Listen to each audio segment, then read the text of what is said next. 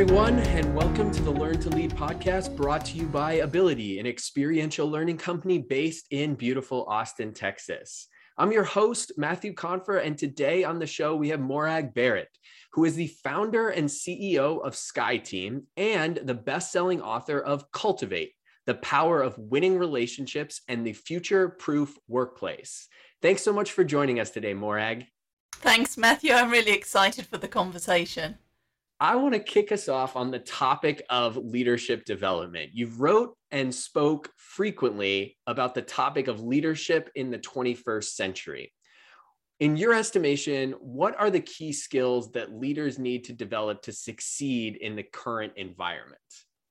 So, I'll give you the three things and then I'll give you the context. Because when I think about the research for both my first book and the Future Proof Workplace, the themes that really emerge for me as to what makes a successful 21st century leader is firstly, it's people first and relationships.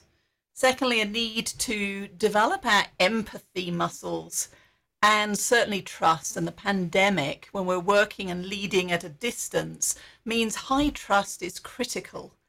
And the context for those three, Matthew, is that back in my first career, my first iteration, I was in finance where I remember being told it's not personal, it's just business. And of course, it was all about the numbers and the spreadsheet. And the thing about cash flow forecasts, having spent 15 years and balance sheets and profit and loss and analyzing them, is you can put whatever you like in the forecast, but the proof is in the doing. And too many companies are still rooted in the 19th century industrial revolution approach to leadership, which is what do we do and how do we organize? What do we manufacture? What's the service we give? What systems, processes do we have? The business, how we make money. What they aren't, or at least the least thoughtful leaders are paying less attention to, is the people side, the how business gets done, the who we are and how we relate. And that's why I pivoted from numbers into leadership and executive development that's what brought me to Colorado and working there with leaders from more than 20 countries and on four continents, and ultimately to two and a half books. The third book will be out in October of 22. Now, normally I like to talk to our guests about their work and then talk a little bit about themselves as a leader. But I kind of want to go to the a little bit about you as a leader because you you led me somewhere with that answer.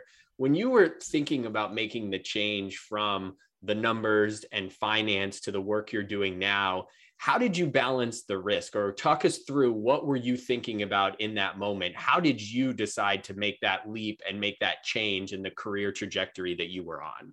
Uh, so there were two bunny hops because there's okay. two iterations because there's the move into leadership development within a corporate environment. And so that happened initially in the banking area where um, the bank was actually, you, know, you can imagine in England, 400 plus years of history. Literally, things were carbon copied and triplicate paperwork. And so they introduced Kaizen training and they needed Kaizen facilitators.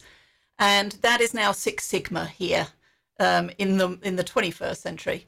And so I volunteered. I'd never done facilitation at that time. I didn't know what Kaizen was, but I got trained in it. It turns out I was very good at facilitation, making it engaging and um, relatable for everybody, and then working with leaders in the branches to implement those concepts. And as part of it, I also got to coach bank managers who at that time were old enough to be my dad, and they were all Mr. So and so because it was still very gender biased one way. And I found that this leadership development piece, it's not rocket science but it may as well have been to many of those leaders. And again, my ability to connect at a human level and provide pragmatic um, solutions and how could they show up differently to build a sense of belonging within their branch seemed to come naturally. So I pivoted there.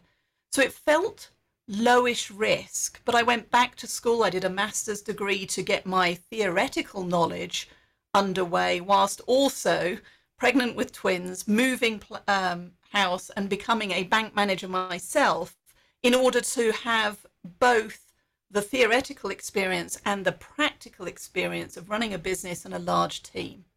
So the first move, relatively low stress because it was within the company I knew and who knew me. But the second and third bunny hops a little bit more scary each time. The second hop was leaving the bank and joining an American telecom company mm. and essentially having to start again from scratch.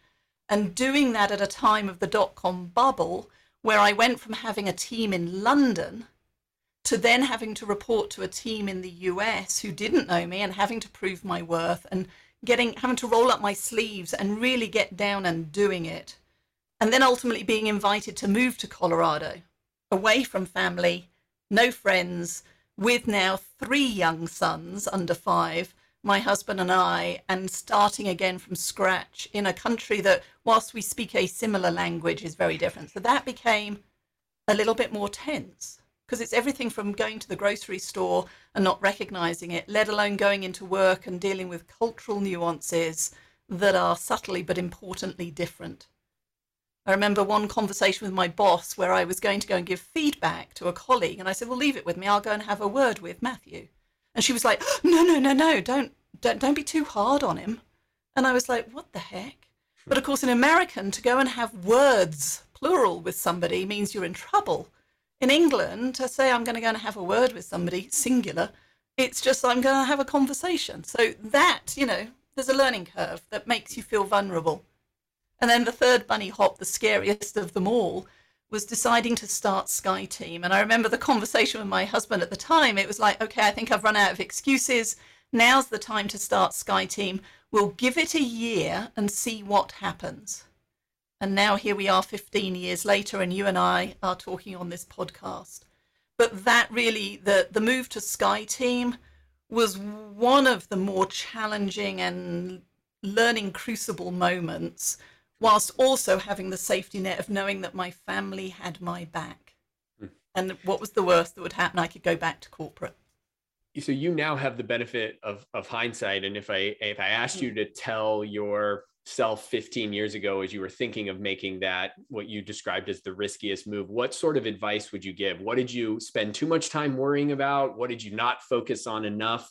What are the one or two pieces of advice you would give yourself before you made that third and most crucial bunny hop so i'm going to read you now the final paragraph of this linkedin post that i mentioned in the green room that i'm writing because I think it answers this question. Okay. And the advice is to the people reading this article if I publish it and to me which is don't wait. Hmm. Don't fall for the myth, in this case, in this article, that you need a large following in order to be successful. Instead, go first. Believe in yourself and live your best life based on your definition. And so, my advice back to me 15 years ago, or my advice back to me 30 years ago when I was starting my career, is believe in yourself. Live your life, define success by your measures, not what was happening in the 20th century career path, not what your mum and dad did, not what your best friend is doing. What truly lights you up? And be bold, be big, and go for it. And I think if I'd been bolder and gone for it sooner, hmm. it would have been interesting to see the ripple effects, but no regrets. But now's the time. And this is my year for being bold, going bigger, and taking my own medicine. I love that. And one of the questions that we get probably most frequently from our audience is about how do the, the guests on our show, how do you organize your day or how do you think about goal setting or planning or what does a mm-hmm. typical week or day look like? Do you have any tricks that help you be more successful? You now have 15 years under your belt of, of getting to a point where you feel successful, you feel very stable and secure in this.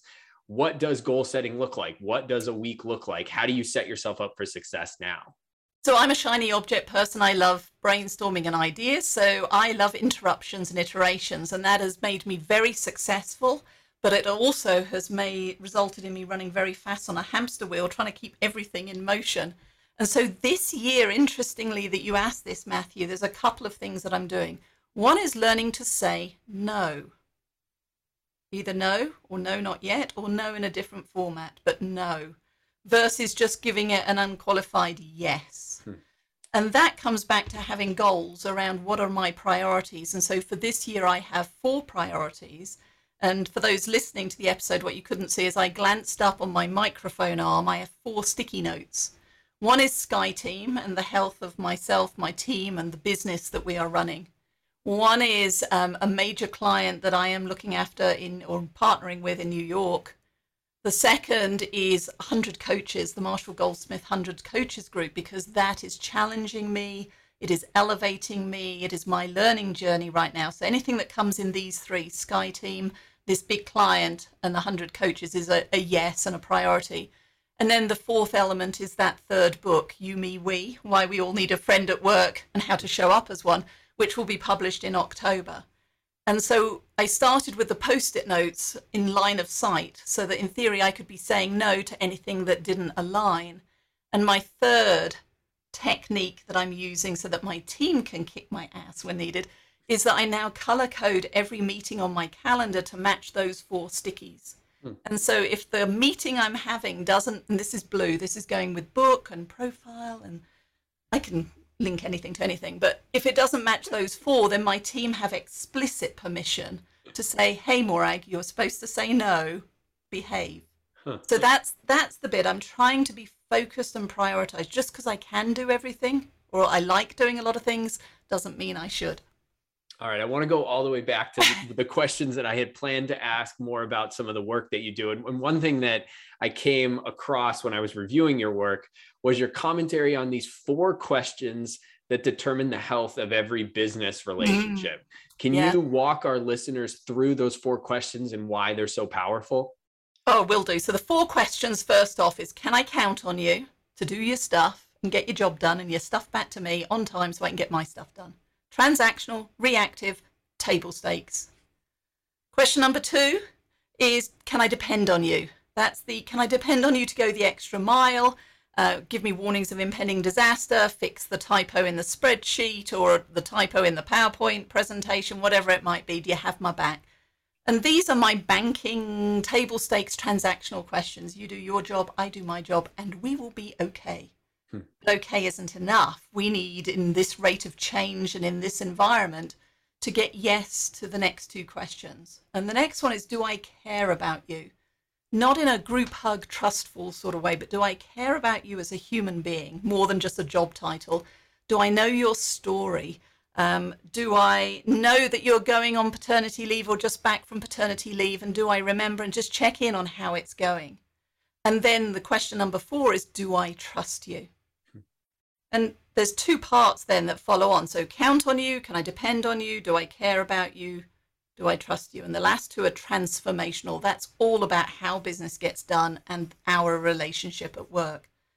And if you think about it, when we all hung out, mostly hung out in three dimensions in the office, they may have been easy yeses. Or if we were having an off day, I would see you at the water cooler or I would pass you and my spidey sense would say, Ooh, Matthew seemed a bit quiet, check in on him. And I would. But as soon as many of us ended up working at a distance, those questions have become at best four maybes or at worst four no's. Hmm. Because count on me, well, I'm working at my kitchen table, I don't have access to all the systems. Yeah, I can just about hold it together. Depend on me, well, I've also got three kids under five that need to get onto their preschool websites and stuff. So, no, I don't have time to go the extra mile. Do I care about you or do you care about me? How would I know? The only time you Zoom me is to check in on what I'm doing, not how I'm doing and therefore trust is eroded too. And so anything that we can be doing in the 21st century leader to be intentional, to make deliberate choices as to how we show up and how we feel and how we make others feel in our presence, whether it's through the camera or in person, that's how you transform organizations and teams, and that's how you get to the big results. Hmm. You, you hit on it a little bit there. And the, the other topic that I definitely wanted to talk about is you wrote something about creating connection in a time of disconnection and how do you create environments that result in collaboration and a sense of community what can leaders that are early on in their career do to cultivate those collaboration and community type of elements if they're not seasoned leaders or they don't have a lot of experience? Or maybe they're later in their career and they just have no experience working in a remote first environment. What are some of those things that they should do to make sure that their teams feel like they're showing up as as a leader? So technology does help. Let's say put your camera on even if you don't keep it on all the time allow some time for camera off so that we can actually see each other. Slack is great. We have a gratitude channel at um, SkyeTeam that one of our team members started. So for the just chit chat and the just checking in, hey Matthew, can you answer this question? Fabulous. But if you stop at only technology, I'm sorry, the great resignation is yours. Hmm. Instead, we have to slow down. So allowing no meeting times. When we get onto a Zoom call, spending a few minutes for that informal chit chat that used to happen. The how are you doing? At SkyeTeam, we start with ripples and joys. So something that's made you laugh personally or professionally since we last got together. Ripple, something, a success or acknowledgement, either for a client or how we helped each other, that just bring a sense of belonging. And we need to make it okay to talk about the sense of isolation that working out of our bedrooms at distance is causing for so many folks. Um, we are doing research for the new book, You, Me, We, and we have an ally mindset profile that the listeners of this podcast are invited to attend. We'll put the information in the show notes. But um, 20% of the leaders who've responded said that they had no one, not one friend at work, no one that they could call on in times of uncertainty or doubt. And can you imagine that's the pandemic? That's collaboration and teamwork that isn't happening if we don't feel like we can show up and say, hey, I don't know. How do I? Could you give me your best help on this project? That isolation and disconnect is what's happening, even though the camera and Zoom gives us the illusion of being more connected because we can just dial in and see each other. It's actually acting as a barrier when we aren't being intentional about how we show up. As a final question before we shift to the rapid fire questions that I ask everybody, what is your book writing process? What what does that look like? You've mentioned a few times this third book that you're working on. What does the process look like for you to decide that it the topic is worthy of a book and then actually go forth and and conquer the book? Um, so it's it's harder than birthing a child. These are now I have six children, three boys and three books. But the process is you can ask, like naming it was a nightmare. You ask three people for an opinion and you get 10 answers back. So you, it goes back to my comment earlier. You have to believe in yourself and live your best life. If you have a message you want to share, share it. Share it on a blog and see what reactions you're getting. Build up to the book. And then the collaborative process of writing is just that. It's sitting down and talking through do we see the concepts like abundance and generosity or courage and vulnerability? How do Eric, Ruby, and I interpret and live that? And then how do we distill that down into one voice that represents all three of us in the process? So it was a fabulous experience learning to write from three voices. Hmm. And I'm excited to hear the feedback. We're getting some advanced reader feedback right now, which is outstanding. But hear the feedback from leaders at all levels in organizations and at all stages of their career as to how they can show up as an ally as their best selves, even if circumstances or other people are pushing your buttons and trying to cause you to be at your worst.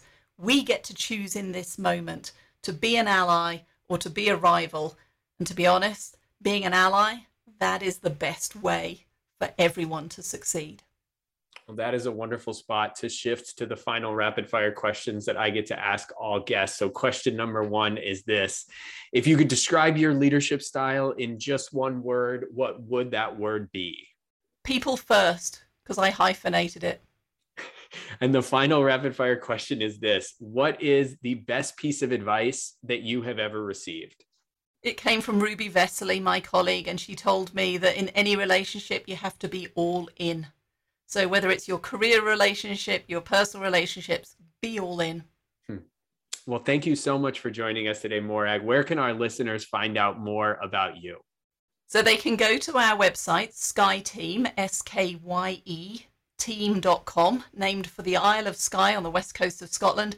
And please connect with me on LinkedIn. And uh, if you message me, it is me that will respond, and I will respond. So thank you, Matthew.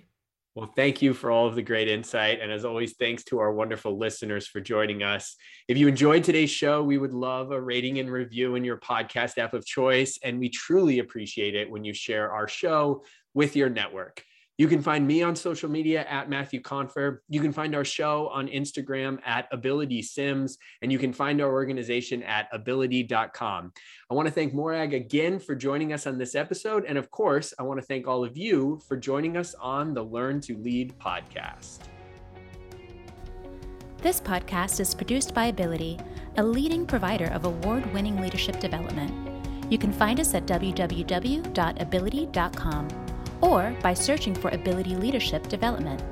Make sure to also check out our 12 week, fully virtual mini MBA, the Invited MBA, a nights and weekends program that features experiential learning, mentorship, case studies, and networking.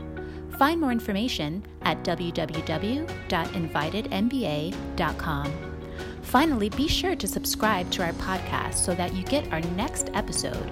We want to thank you all for joining us on the Learn to Lead podcast.